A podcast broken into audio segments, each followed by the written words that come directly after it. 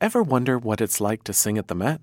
Or what it's like to sing in multiple languages on any given day?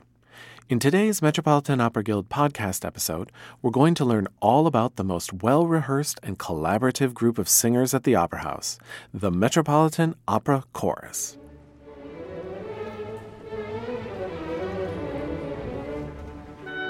The Metropolitan Opera Guild is dedicated to enriching people's lives through an awareness and deeper appreciation of opera. Our podcast features lectures and events presented by the Guild in support of performances at the Metropolitan Opera. The Metropolitan Opera Guild podcast is funded in part by support from the Stuart J. Pierce Memorial Fund. To learn more, visit metguild.org.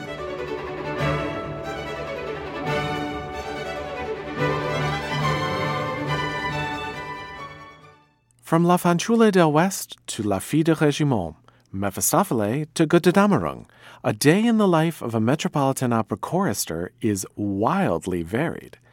In the span of a week, they could be playing French soldiers, Italian maids, or even cowboys in the American West. I'm Stuart Holt, and on this episode of the Metropolitan Opera Guild podcast, my co host Naomi Baratera gets a first hand account of what it's like to walk a mile in the shoes of the Met Opera Chorus.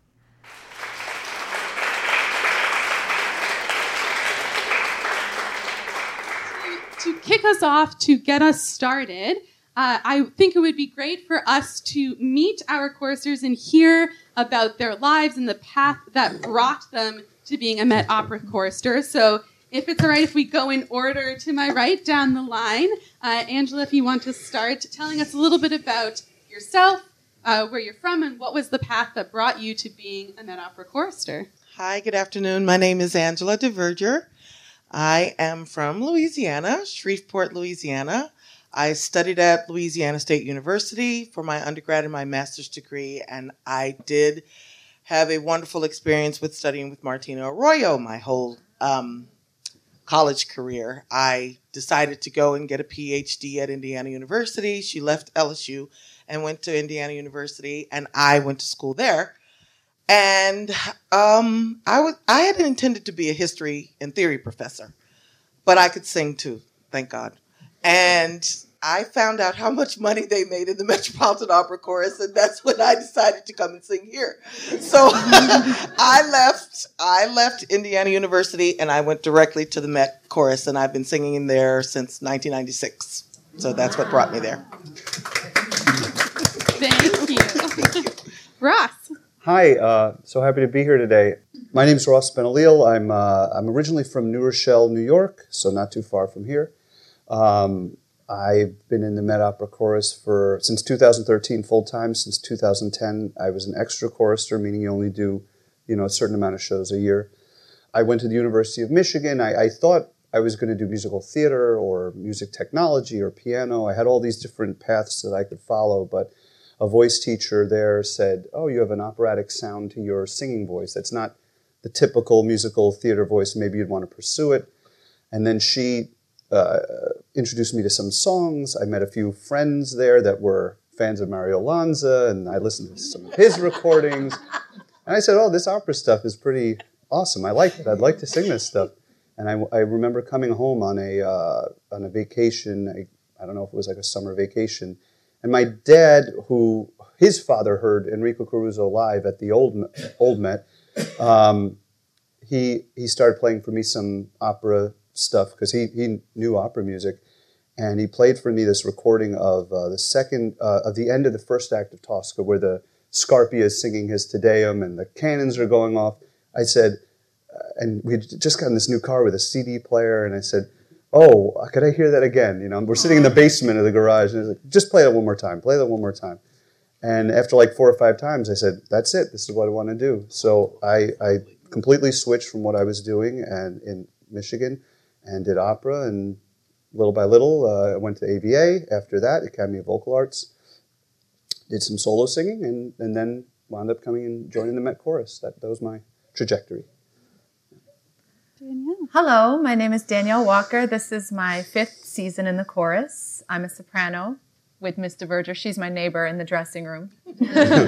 um, I am from Virginia. That's where I went to high school. I started singing opera in high school at, and it's called the Governor's School for the Arts. And I had a wonderful teacher down there, and he just inspired the love of opera in me. And then I decided to make that my career. Then I went to my undergrad and graduate school at the University of Cincinnati, the conservatory there.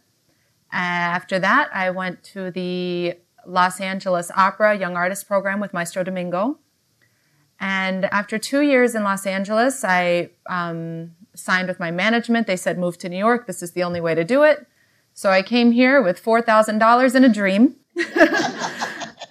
and uh, one month to find a place to live and a job. So I started waiting tables at Olive Garden in Times Square and I got hired to sing at Sarasota Opera. And every season I would come back um, and do another performance down there. And all was well. I was um, doing solo career for about four or five years here. And then I had a baby. And I said, you know, this traveling is too much. I traveled my entire life being a military brat. And I was ready to settle. And I walked up to my manager and said, I would like to be in the chorus at the Metropolitan Opera. He said, You can't just be in the chorus. and I said, Well, when somebody retires or passes away, I would like to have an audition. and two weeks later, the chorus administrator called my manager and said, Do you have anybody who would like to be in the chorus? We have someone who's retiring at the last minute. And he said, Well, yes. And she would like to come and audition. So I auditioned, and here I am. and I'm happy. Me too. All right. So, speaking of the audition, uh, we were chatting beforehand as we were preparing for this afternoon about how the audition process has changed over time. And I think all three of you have had a little bit of a different audition experience. So, can you tell us about what your audition was like, what you remember from it, and uh, what you sang, and and kind of the process that you went through to get into the chorus in the first place? Well, I'm the old timer, so I came um, in the spring of 1996. I was singing, believe it or not, and um, we had a wonderful opera program at Indiana University. So I was singing in uh, in Tales of Hoffmann, and Miss Arroyo said, Angela, you have to go for, if you want to sing in the chorus in the Met, you have to go for, it. they have this thing called a cattle call. So back in the day, there were thousands of people who just lined up. If you had an AGMA card, you just line up and audition for days on end. It was a week's process. So I came in the middle of that week and I auditioned. I sang um, Ballatella from Pagliacci, and then they asked me for the German piece from Der Freischütz. So I sang that too, which was quite nice. um, so then I had a callback. I had given them two phone numbers for uh, to reach me. Well, the chorus master had called me, but I didn't even get to come back for my callback. But he contacted someone to say, Mr. Verger missed her call back. I was already back at Indiana University. They offered me a contract anyway. I was just very lucky. But the day when I came for the audition, there were hundreds of people. The line was down the street. That's the way it was done back in the old days. Nowadays, we have this newfangled business where you just send in the CD or a live stream, whatever, and then you get called in. But when I auditioned, it was, you know, the old way where you waited for hours. Um, and then you had to wait for a callback. So it was it's very interesting, and and I was lucky. I mean, when I tell you I won the lottery, I won the lottery. So mm-hmm. I'm very happy for that. So a little bit about the, the new way. Well, I mean, yeah, there was no cattle call at, at, at, a certain point. When I don't know when when did you say that ended or when? As soon as Maestro Palumbo did one. He did one of those. So it was like 2005 or six. I or don't something. remember when he came. All right. Well, I, I I did my first audition for the Met Chorus in 2010, I think, and that was for the extra chorus. And I was so lucky because I sang and I auditioned. Uh, I um, I think I sang Questo Amor from Edgar, and I'm a baritone, and uh, Bella Siccome un Angelo. And Maestro Palumbo offered me uh, a contract which was the, uh, I think, Don Carlo at the Met and the Japan tour, which we haven't done for a while, but the last Japan tour was, I think, 2010 or 11. 2011, yeah. Yeah. So I was like, that's amazing. So that was my first experience with the wow. Met, was doing Don Carlo here with, I think, Ferruccio Furlanetto, which was amazing. Wow, yeah, which I remember the stagehands watching him in the wings. That's how you know somebody's good. Because Roberto Alagna was there, and he was like, "Oh yeah, he's good, right?" And I'm like, "Yeah, he's good." And then this, there's some stagehands behind us watching too. So that was my first uh, experience. And then going over to Japan to do the tour was amazing. And then I kept doing extra chorus shows uh, ev- for a couple of years, um, uh, like four or five a season. And then in 2013, I auditioned for full time, and I was sick at the time. It was, uh, you know, these things happened, and Steve Lazito, who was our uh, like our conduit, the chorus uh, Administrator. administrator, such a nice guy. And I was like, "What do you think I should do? Should I come in and sing? I'm so nervous. Should I just reschedule?" And he was like, I, I think if you just go, he'll understand that you're not feeling well and give it a shot. And I sang for uh, Maestro Palumbo. Then I had a meeting with him in his room like a couple days later. I was like, oh no, I bombed. He, he's, this is all over. He goes, um, were you okay? Were you feeling well? Uh, I just want to know about your audition because you don't normally sound like that. And he's like, well, I, I wasn't. I was a little under the weather. He goes, okay. Um, he goes, and you still want to be a part of the chorus? And I said, yes, I do. He's like, okay. And that was the end of it. And I was like, oh my God, what's going to happen now? and then, like a couple of days later, I, I got the uh, word, or however long later, and I was like, oh, that's it. So that was my uh, audition experience. Well, I, I sort of started mine. Um, so I received the phone call from my manager that Steve Lucido had contacted him looking for someone, but it was only for um, for the one year because they were going to find someone permanently. And he explained to them that I would like to be here permanently. So they sent an email to me. It was such, I mean, I feel like it was the best audition of my life. Um, they sent me an email and said, What are your five arias that you would like to sing? Uh, I said that back. They said, These are the two we would like to hear. That never happens. It never happens. You go in and you maybe get to choose your first aria, and then they choose from the remaining four, which can make or break your entire audition. Um, but they let me know, they let me choose what I wanted to sing first. That way I knew what was coming next. I started with um, Quel bel sogno. And then he asked for Je dis from Carmen. And um, it, it, was just wonderful. They let me stand in the room for 30 minutes and test the acoustics. I mean, it, it was a dream come true. And I really felt like it was divine intervention for my personal audition. And not 30 minutes after the audition, I received a phone call. I was on the train on my way to my shift at Olive Garden. and it was Maestro Palumbo. I was like, oh, it's going to cut off. It's going to, oh, yeah, yeah, please. And then I went and worked my shift, and I continued working my shift because we were in negotiations, um, contract negotiations. So it wasn't even sure that anybody was going to have a job once the season started that year. So he said, yeah, keep waiting tables. You can miss a couple rehearsals. And then as soon as we were in and we said, yeah, we're, we're going to do this, I was like, bye, Olive Garden. And, and then I started singing. It was, it's, it was amazing, but I don't think anybody else's audition was like that. so now that you're in the chorus, mm-hmm. uh, if we take like a, a, long view, what does a year in the life of the chorister look like in terms of kind of broad chunks of time? So when do rehearsals happen? What are the most intense periods of the year? And when do you get to take time off? We begin in, okay, back in the day, we used to begin three weeks, and then we had three weeks on stage. There was only six weeks of preseason. But we switched chorus masters, and now we come back in July. And at the end of July, I believe, mm-hmm. and we rehearse, I mean, we rehearse probably 27 hours in a week for two months. For two full months. Ross, you could probably talk more about what the men do because the men's schedule is different from the ladies' right. schedule. Mm-hmm. Um, we have full chorus operas with all of us. Then we have small chorus operas like Don Giovanni only takes a couple of us. Turandot takes a whole bunch and, and rest extras. of the village. Mm-hmm. Um, but Ross, you could probably talk more about what the what yeah. the guys do.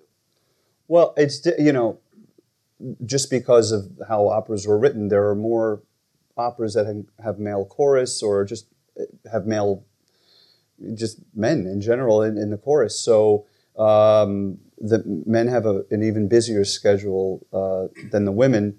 But uh, you know, we all start around the same time, and um, I mean, Yeah, I mean, other than that, it's it's similar, but we we the men definitely are there more often. We're there.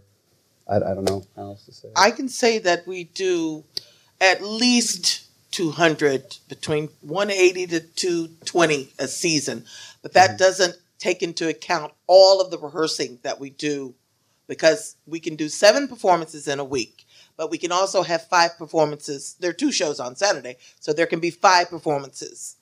When I first came to work in the Met, we would do rehearsal during the day from 10:30 until like two two o'clock, and then we would come for the eight o'clock performance at night. Well, the sh- the schedule has shifted. We rarely did what we call gap rehearsals, which are if we finish the stage, we can go into list hall and work till four or five o'clock, and then the show at seven thirty. We do more of those gap rehearsals in between, so the days can really go long. It's a brutal schedule, and it has been a brutal schedule, I guess, for the last ten years. Um, whereas when I first arrived, we would do like sixteen bohèmes, twenty of this, twenty of that, and some, sometimes a lot of rigolettos, which meant the ladies had a night off. The guys were always working. Um, so it used to be really top heavy for the guys and lighter for the ladies. Now it's it's you know it's more even since we are doing so many new operas um, that require probably we have 80 people in the chorus, so we have I think 42 men and 38 ladies is what we have. Um, in that you can use 30 ladies at some times, and six people will be off for that show. Um, and with the men, you, they do the same. But then when we have operas like Turandot, everybody works. When we have operas like Bohème, everybody works. When you have operas like Tosca, everybody works. But Giovanni, just a small group of men, small group of ladies. So it varies um, from season to season, which means that you never make the same amount of money every year. Like we're doing the ring cycle now, so a lot of us have a lot of time off, which is really great. We get our salary, but there's no what you call overtime because a lot of that stuff is just a lot of extra work that is absolutely necessary um, to do the job. But you know, we do how many operas do we do? 27, or 24 24 a year yeah, now. something like that. When I first arrived, we did, you know, 17 or 18 operas, but we did a lot of performances of a mainstay. But now we, you know, we've incorporated a lot of new um, operas. And so therefore we have much more work to do, I think. And we also, uh, Angela was saying we come back at the end of July, but we have the summers off. So that's a bonus because we really work so hard during the season. We're here at 10 a.m., we work until 4, and we have maybe three hours off, and we're right back here at 7.30 to get into makeup and costumes until midnight. So it's from 10 till midnight every day with a little dinner break. Um, and that goes from the end of September until m basically Mother's Day, Yeah. the first or second weekend of May. We don't do Met in the Parks anymore, which also has affected the schedule. Um, I used to finish second week of May, and then I'd be off for two weeks, and then we did three weeks of the parks. We don't have the parks anymore, so we have that. We get to have that time off, which makes us, uh, which makes us eligible to come back earlier than we used to, and that's why the schedule is so different. I mean, my career has changed. It changes from year to year. That's what makes doing this work exciting for me. Um, I'm a mother. I've had three children since uh, my career began, and so it's nice to have the summers off. That time I can always depend on those weeks. We know exactly when it's going to be, so that helps um, with the resting period. But it's you know it's still quite a busy job. Yeah, and we really never know from one season to the next what our workload's going to be. Uh, so uh, obviously, as Angela was saying, financially, but also uh, if they decide that they want to do uh, a chorus-heavy season, they can do that. Then you can do your Werthers, your um, any of these operas that don't have chorus in them, and it's like, well, that's something we're not going to be in. Um, it really depends how they decide they want to cast a season. I guess whatever celebrities are coming in, whatever productions they want to do, that really plays into Determining how our schedule. our workload. Yeah. So then, in regards to rehearsal, there is this preseason period, but then you're also rehearsing during the season, during the day. So if there's operas that come up on a season, you know they're coming up. You know, at the end of May, you know what's coming up in the next season. If there's operas that you've never sung before, that you're unfamiliar with, or that are you know making their world premieres, when do each of you learn your notes and learn the music? Does that happen on your own time, or does it happen in in rehearsal periods? Uh, I mean, we have paid rehearsals. Yeah. I mean, we come having mm. never seen the score and we learn it in list hall. Yeah. And so you learn it in list hall. Then mm-hmm. how long does it take you? And what are some of your strategies for memorizing these things? Note cards. Yes. right, yeah. We have note Thank God cards, for note and everybody has their system of doing things. I'm really nerdy. I still write the little black notes and with the dots. And then Maestro Palumbo is always giving notes. And the wonderful thing about him is when you go in for the opera, you get the synopsis of the opera, you get what we call the International Phonetic Alphabet. Every word that is in every language, he puts the translation and he puts what it's supposed to sound like. So you get those notes. And um, what else do we get from him usually? That was it. Yeah, We but get the, but but that page, that is your little Bible. So it's called I the text sheet. yeah we, we their text their diction sheets. So I have a little file of all of the operas with my diction notes in there. If you ever have any problems, you can you can transfer what you know from the score down to a note card, but you still have that paper to work off of, which is really great when we start doing staging rehearsals down in C level because we do start C level first then we go to the main stage after everything is all worked out down on C level. But we we always have a prompter also so that helps. Um but we like to know back in the old days you had to know everything cold. There was no note anything. By the time you got to C level you had to know it all. We weren't allowed to bring cards and but maestro palumbo has no problem with us taking cheat sheets um, because there's a lot of material and we do it's it's a different and it's more now. yeah probably- it's so much intense. more than what it was when i first arrived but when, by the time you have about five years if you don't have any new operas to learn you know everything i had to learn one thing i think this year but i have 20 years of service 20 years of full-time service so the new people are the ones who I feel sorry for, especially when you come in doing a show like that one with all the red, uh, the Russian one with all the red flowers.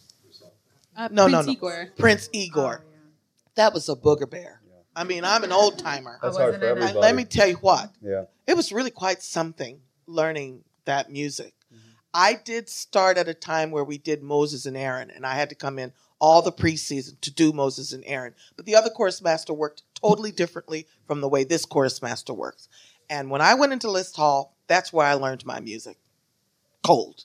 I didn't have to do any outside study.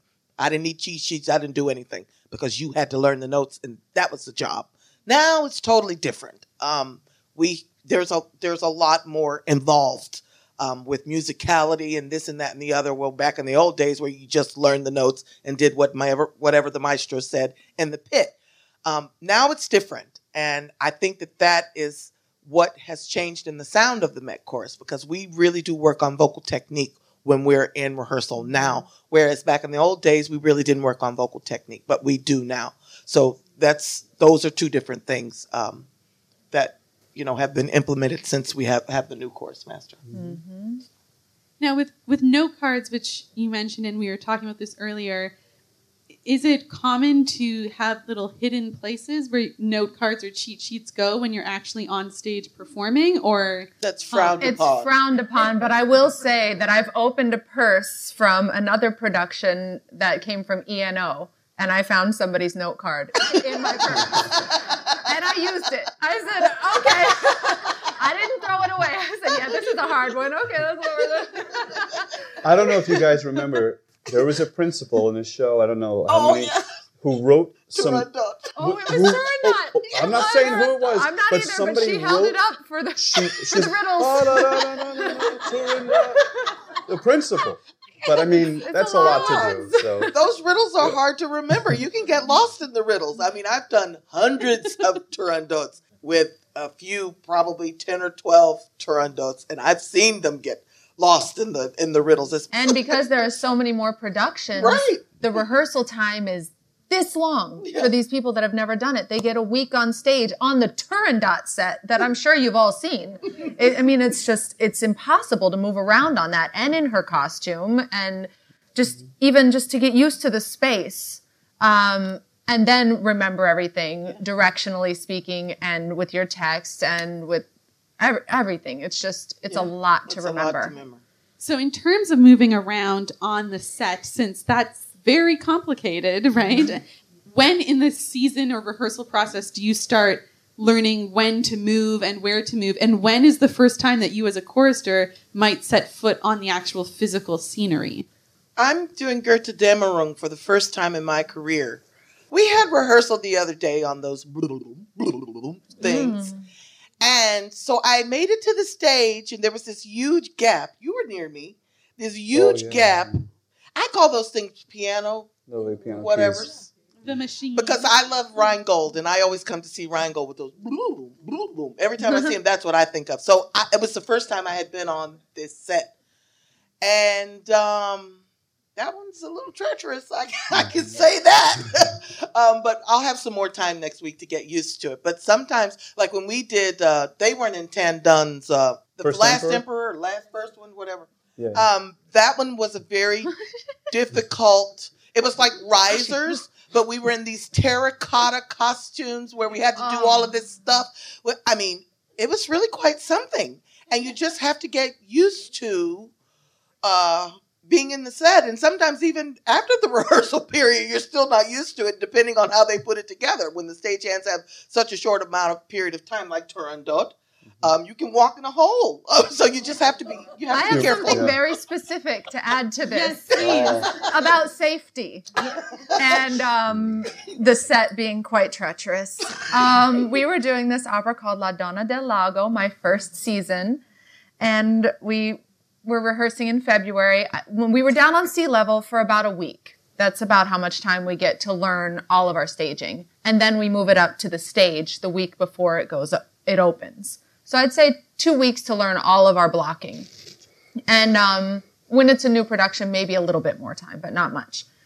And we were given an instruction to run off stage because everybody was coming. The, the we were being we were under attack. Here come the horns. Everybody's coming. So I ran off stage and I ran through the wing that we were instructed on C level not to run through. But then we were when we got to stage, they said it was okay. We could go through that wing. It looked like rocks. It was styrofoam, and I sprained both of my ankles, and I was out for the entire season. Terrible. So you really need to be careful Yeah. getting to know where you are on the set and what the set is made of. And it's your job personally to do that because nobody, I mean, we have safety delegates. And after I cracked both of my ankles, nobody was allowed to go out of that wing anymore. Um, but you really do have to be so careful and so focused at all times on the set. I've been very lucky. Very lucky. I have never had a stage injury. Um, I've had to go off the stage from being dizzy, but I've never had an injury on stage. Um, because back in the old days, we always had a lot of flat things with a lot of stuff sticking off. If you even if you could see what Tito and Idomeneo look like, you have to be so so careful. So that was one of the main things that they stressed all the time: stage safety. And we wouldn't be able to go out on stage until the stage hands have finished. Now it's much more dangerous because they're still knocking stuff together when we're coming in. Um, so you just being safe on stage is truly the the the the a huge part of the job um, because you have to be safe back there. The uh, Prince Igor set was the, the like it was in like uh, disarray at the end. There's all this destruction. And Oh yeah, the I just remember explosion. that. So all the ground, instead of having like actual things that they put out there that would indicate it, the, the floor itself was it was like a rubber floor where all of these bits were coming out of it. So normally you I, I walked out there, it's like, oh, let me kick some of these this debris, but it was stuck to the set. So you, it wasn't really. And so now you're trying to maneuver around debris, but it's like rubber carpet debris. Like it just made no sense. It, you really have to just be careful. And also, you know, that gets to the whole idea of the rakes, the whole idea of footwear. A lot of times, um, and like I go to the gym, but I, there have been times when I've been on, on a rake stage where my knees or my legs are really at the end of the day, back. the hips. So a lot of times when there's a severe rake, you'll if you're ever in a rehearsal and you see people standing facing the other direction, not facing out, it's not because they want to be rude, but it's because they're just uh, trying to relieve some of that pressure. Uh, and you know we're always standing, so you have to be careful. Just just to clarify a few terms. So for those of you who have not been on a backstage tour of the Met, which I highly recommend.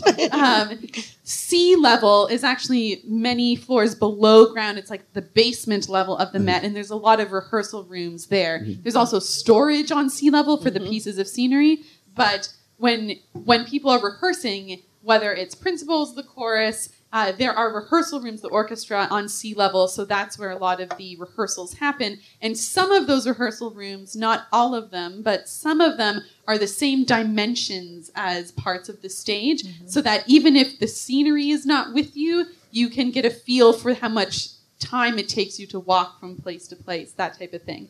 And then a rake is on a stage is an angle, right? It's just when the scenery like is this. on a sharp angle, and the choristers have to walk on those sharp angles and sing while walking In heels. in heels.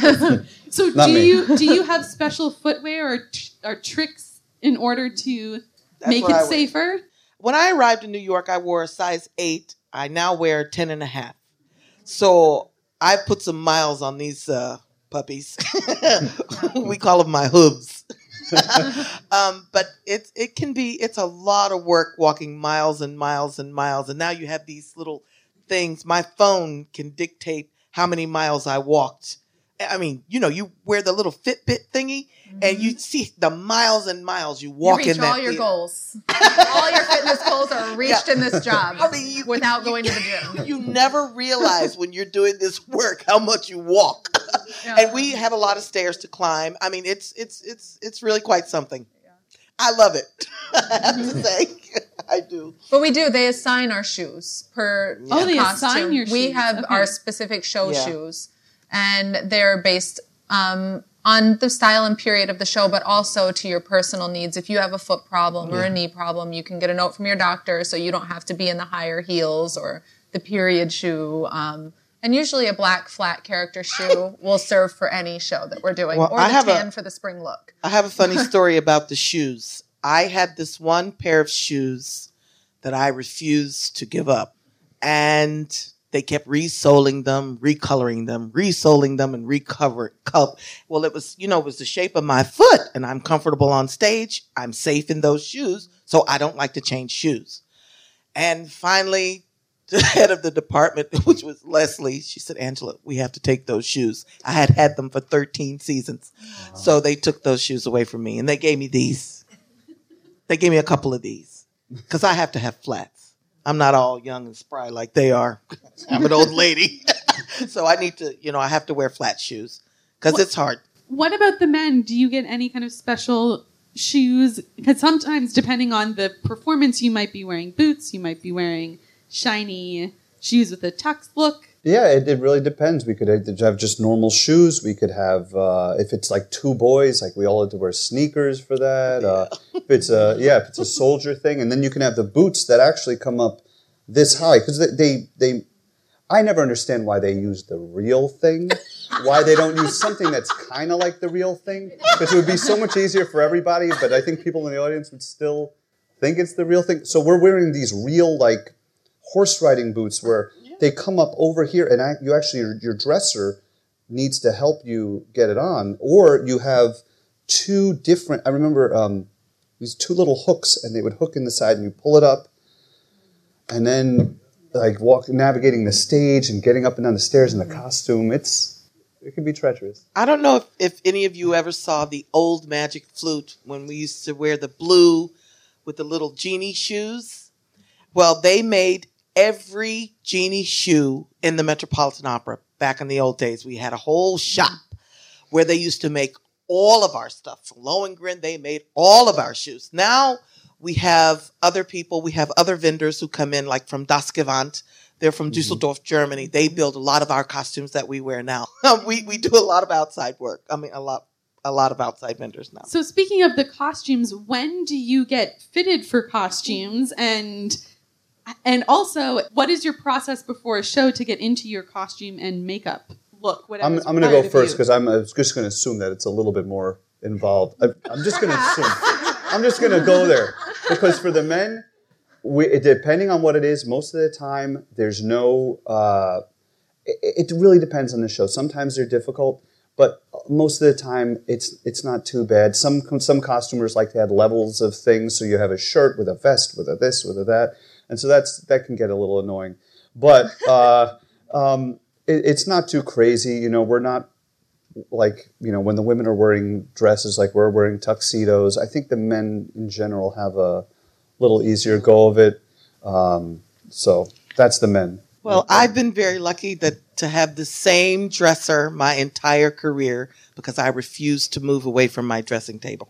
Her name is Martine Ogawa, and she has put me in every costume, you know, for my whole career. I'm I'm very lucky in that regard. Um, because they we're switching a lot of people, but Martine hasn't left our aisle, thank God.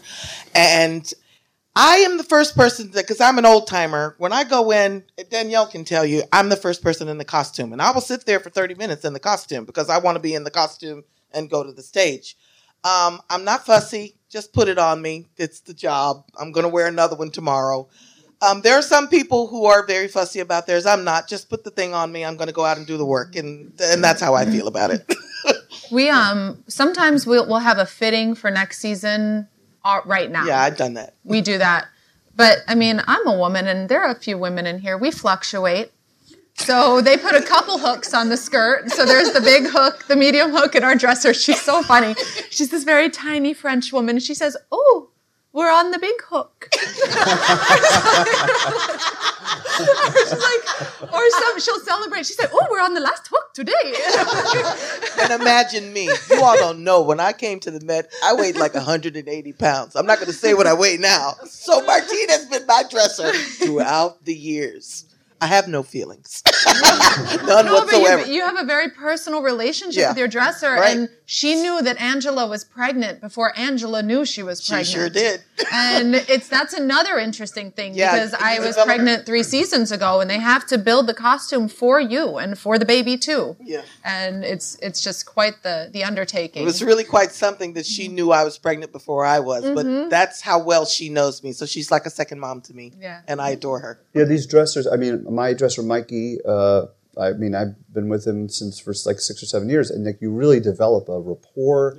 They like if a certain show, you know that you only need fifteen minutes to get ready. We always have a half an hour call time most of the time for our costumes, depending. But some shows, I mean, if it's like a suit or something like that, it doesn't take a half an hour to put it on.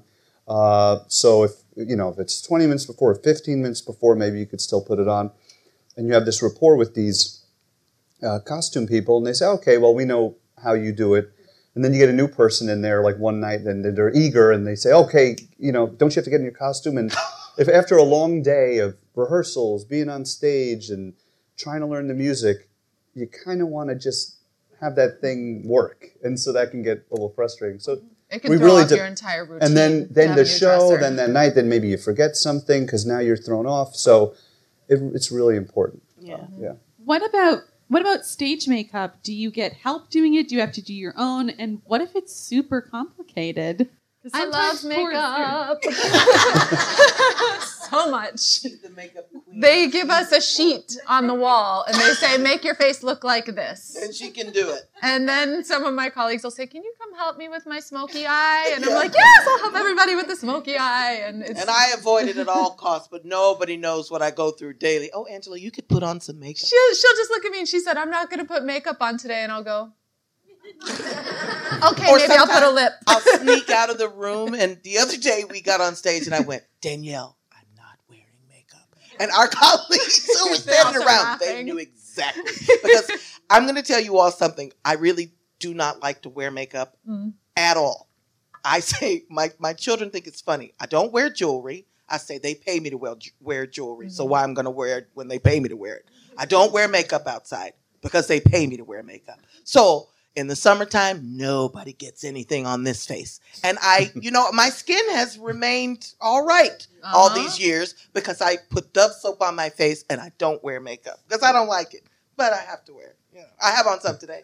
So you, so you do have to do your own, even if it's pretty complicated, and if it's not, you know, just a.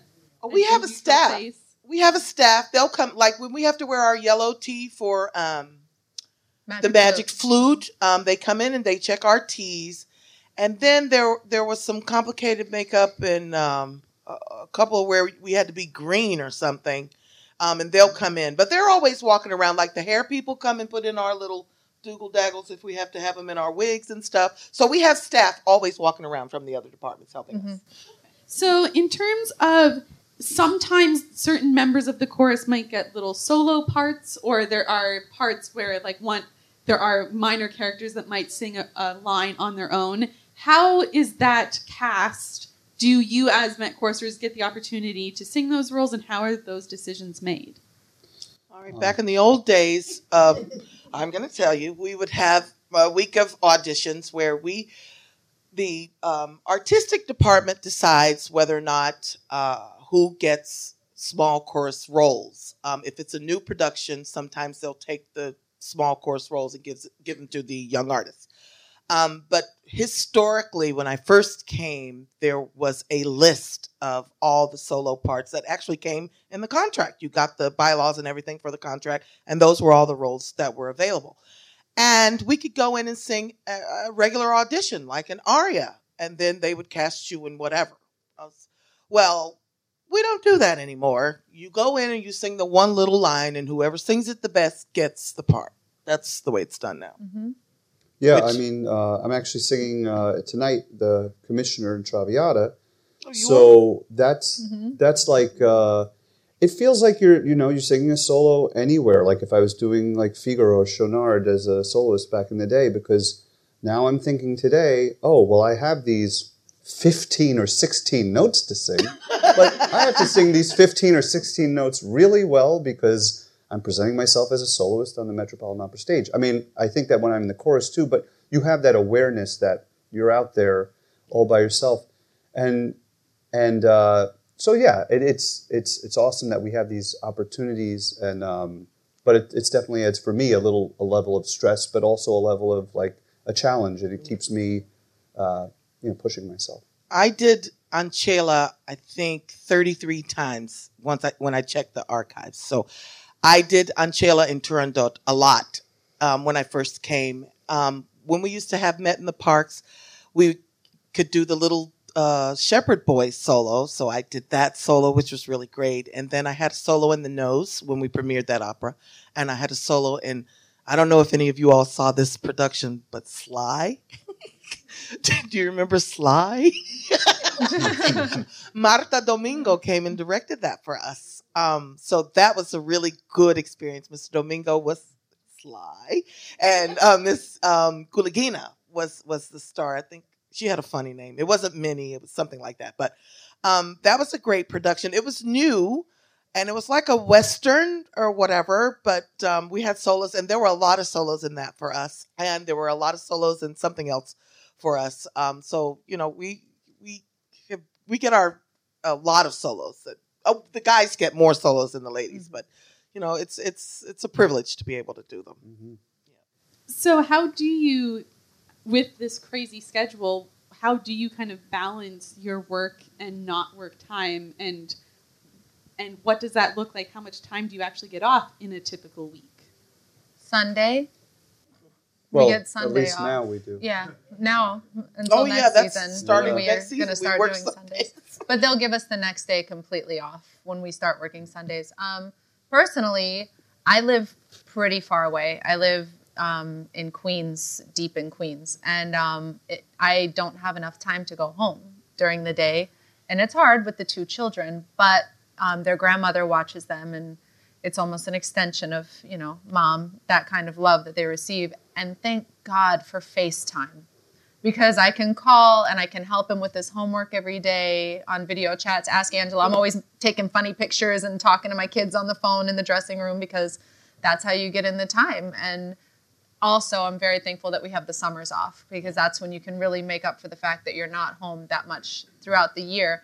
But this season has been better for that because of the ring cycle. We've been home more. So I've kind of felt like a normal person. I, the past three weeks, I've only had shows, not a single rehearsal, and um, and only two or three shows per week. So it's almost like the summer right now for me. I just get to come and sing a show and have three days off, and come sing another show, have five days off, and it's been great. But um, it just depends on the season when we have the free time. Yeah, I um I have three children, twins who are 14 and a baby that's almost 12. Well, she's not a baby, but she's my baby. and um when I live in right above Hoboken in New Jersey, so if there is no traffic door to door, it's 13 minutes on my broom to get to my home. so I used to go home after rehearsal to New Jersey every day um, when they were little children because at that time the schedule had changed and i think i had the twins in 2005 and that's when they implemented all of this new stuff. Um, i mean we were working quite a lot. Um, then i had another baby in 2007 and we were still working a very brutal schedule but i was able to go home. Um, i had one nanny there for 11 years who was really really great. Um, i have two autistic children so they needed a certain level of care. Um, and this lady, I didn't like having, you know, babysitters in and out. So I had the one lady who cared for them. Well, now they're really, they've really done well. And um, now I just have, I can have a babysitter. They're 14 now. They're like grown people. They're taller than I am. And the, the youngest one, um, if, if I had three average children, they could stay at home on their own. But now because I have the handicapped children, I always have to have a babysitter there. Um, and I have someone new who also has her own special needs children. So it's worked out quite nicely for me. Um, I don't have to go home in between anymore. We do have the FaceTime. The boy just learned how to use the phone.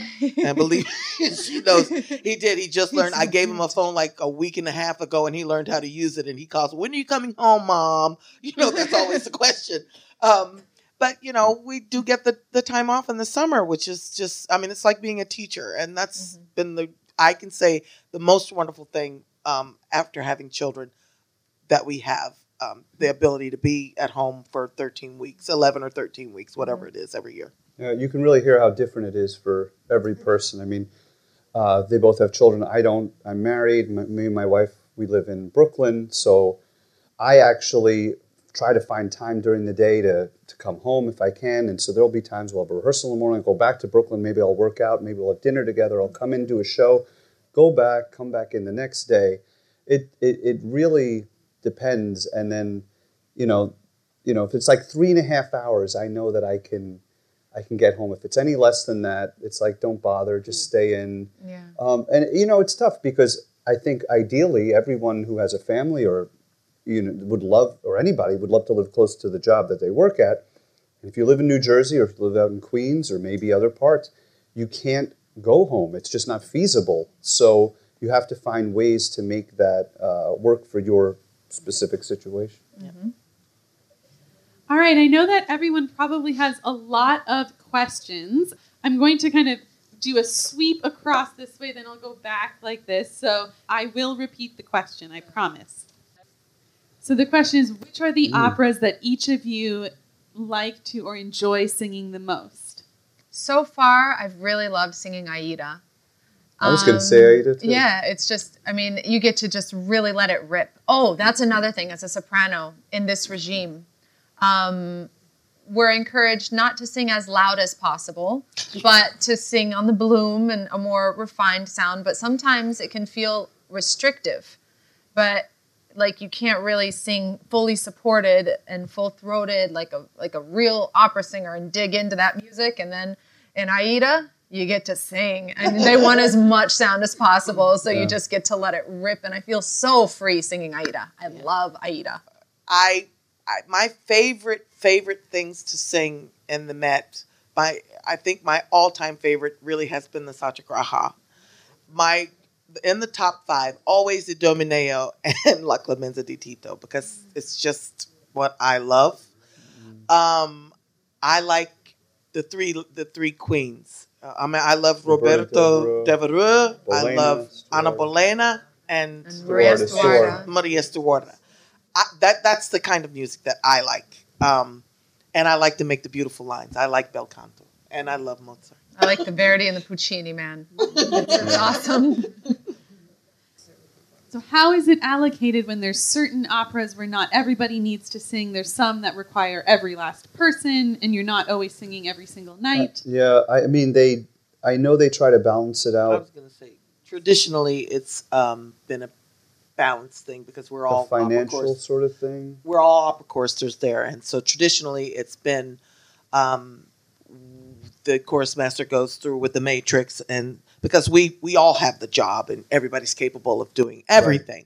So what they usually do is use the matrix and cast this way and this way and this way and the other way. Um, it he really does try to find a balance with everyone making the same amount of money. Yeah, so like for example, like we'll get a sheet that shows our partial chorus operas, like Don Giovanni, for example. I'm not me and one other bass are the two guys that just aren't in that. I, but then I'll be in something else that they won't be in. But when you see that sheet at the beginning of the year, because they mail it to us over the summer, and it's emailed to us too. It, let's say there's ten partial chorus operas, you're going to be in five because everybody gets five. It, like they, they kind of do that. They break it down like that. Right. Are you compensated per performance or is it a salary? Um, we get a salary based on no shows up to four shows. Um, so zero through four shows, that's the base pay, and we get that 52 weeks out of the year. Everything else, um, starting in in the fall when we open the theater, when we do rehearsals, that's overtime, and fifth performance is extra pay, sixth performance is extra pay, seventh performance is extra pay, in and a so week. In a given in, week. in a week in a given week and that's how the at the end of the year it always varies what your salary is going to be depending on what the what operas we're doing and what schedule we have And that preseason that we were talking about before, we're working mm-hmm. 27 hours a week. That's included in that base pay. That's not paid extra. That's we're we're just showing up for that. How does it work when you have a chorus full of completely wonderful, capable soloists that have to sing as a chorus? What about blend? That type of thing. That seems to be Maestro Palumbo's main focus with us is to work on the blend, which changes from room to room, interestingly enough. And once the orchestra's added, he said, okay, sopranos, you can sing a little bit more. And that's what he does. He goes out in the house and listens, and then we get a sheet of notes before every single time we step on that stage. Um, this didn't work last time. Sopranos, you were a little crazy in this passage. Basses, you were a little flat in this passage. And we just fix it per performance based on his feedback from the house.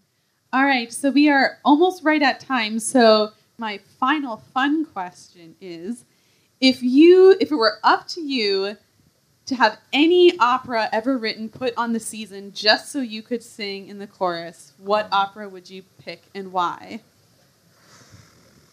I didn't really prep them for this one. well Does it, does it have to exist? It doesn't have to exist. No, this is it can if you if it already exists. If there's one you've just always wanted to sing and it's never come up. Um, but if there's one that you imagine would be amazing, what would it be? Oh this is going to be kind of cheesy um, but porgy and bess was one of the ones that i wanted to do and believe it or not i'm not allowed to sing in it. And that was the one that i really really really really really really really would want to do. And i was going to beg the chorus master to let me be in it but i changed my mind. That would be the one that i would want to be in.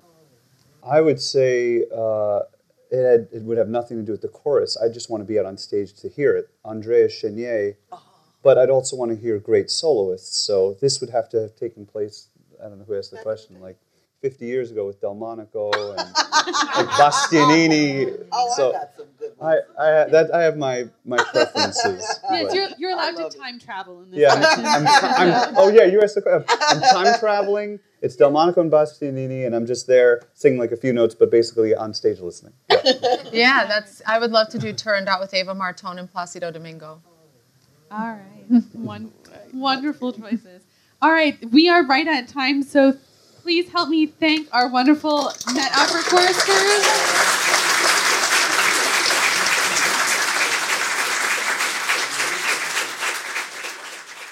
The beloved Met Opera Chorus plays a leading role in many of the operas across the season, so for more information about what's on stage and when, visit metopera.org. I'm your host, Stuart Holt, and thank you so much for listening.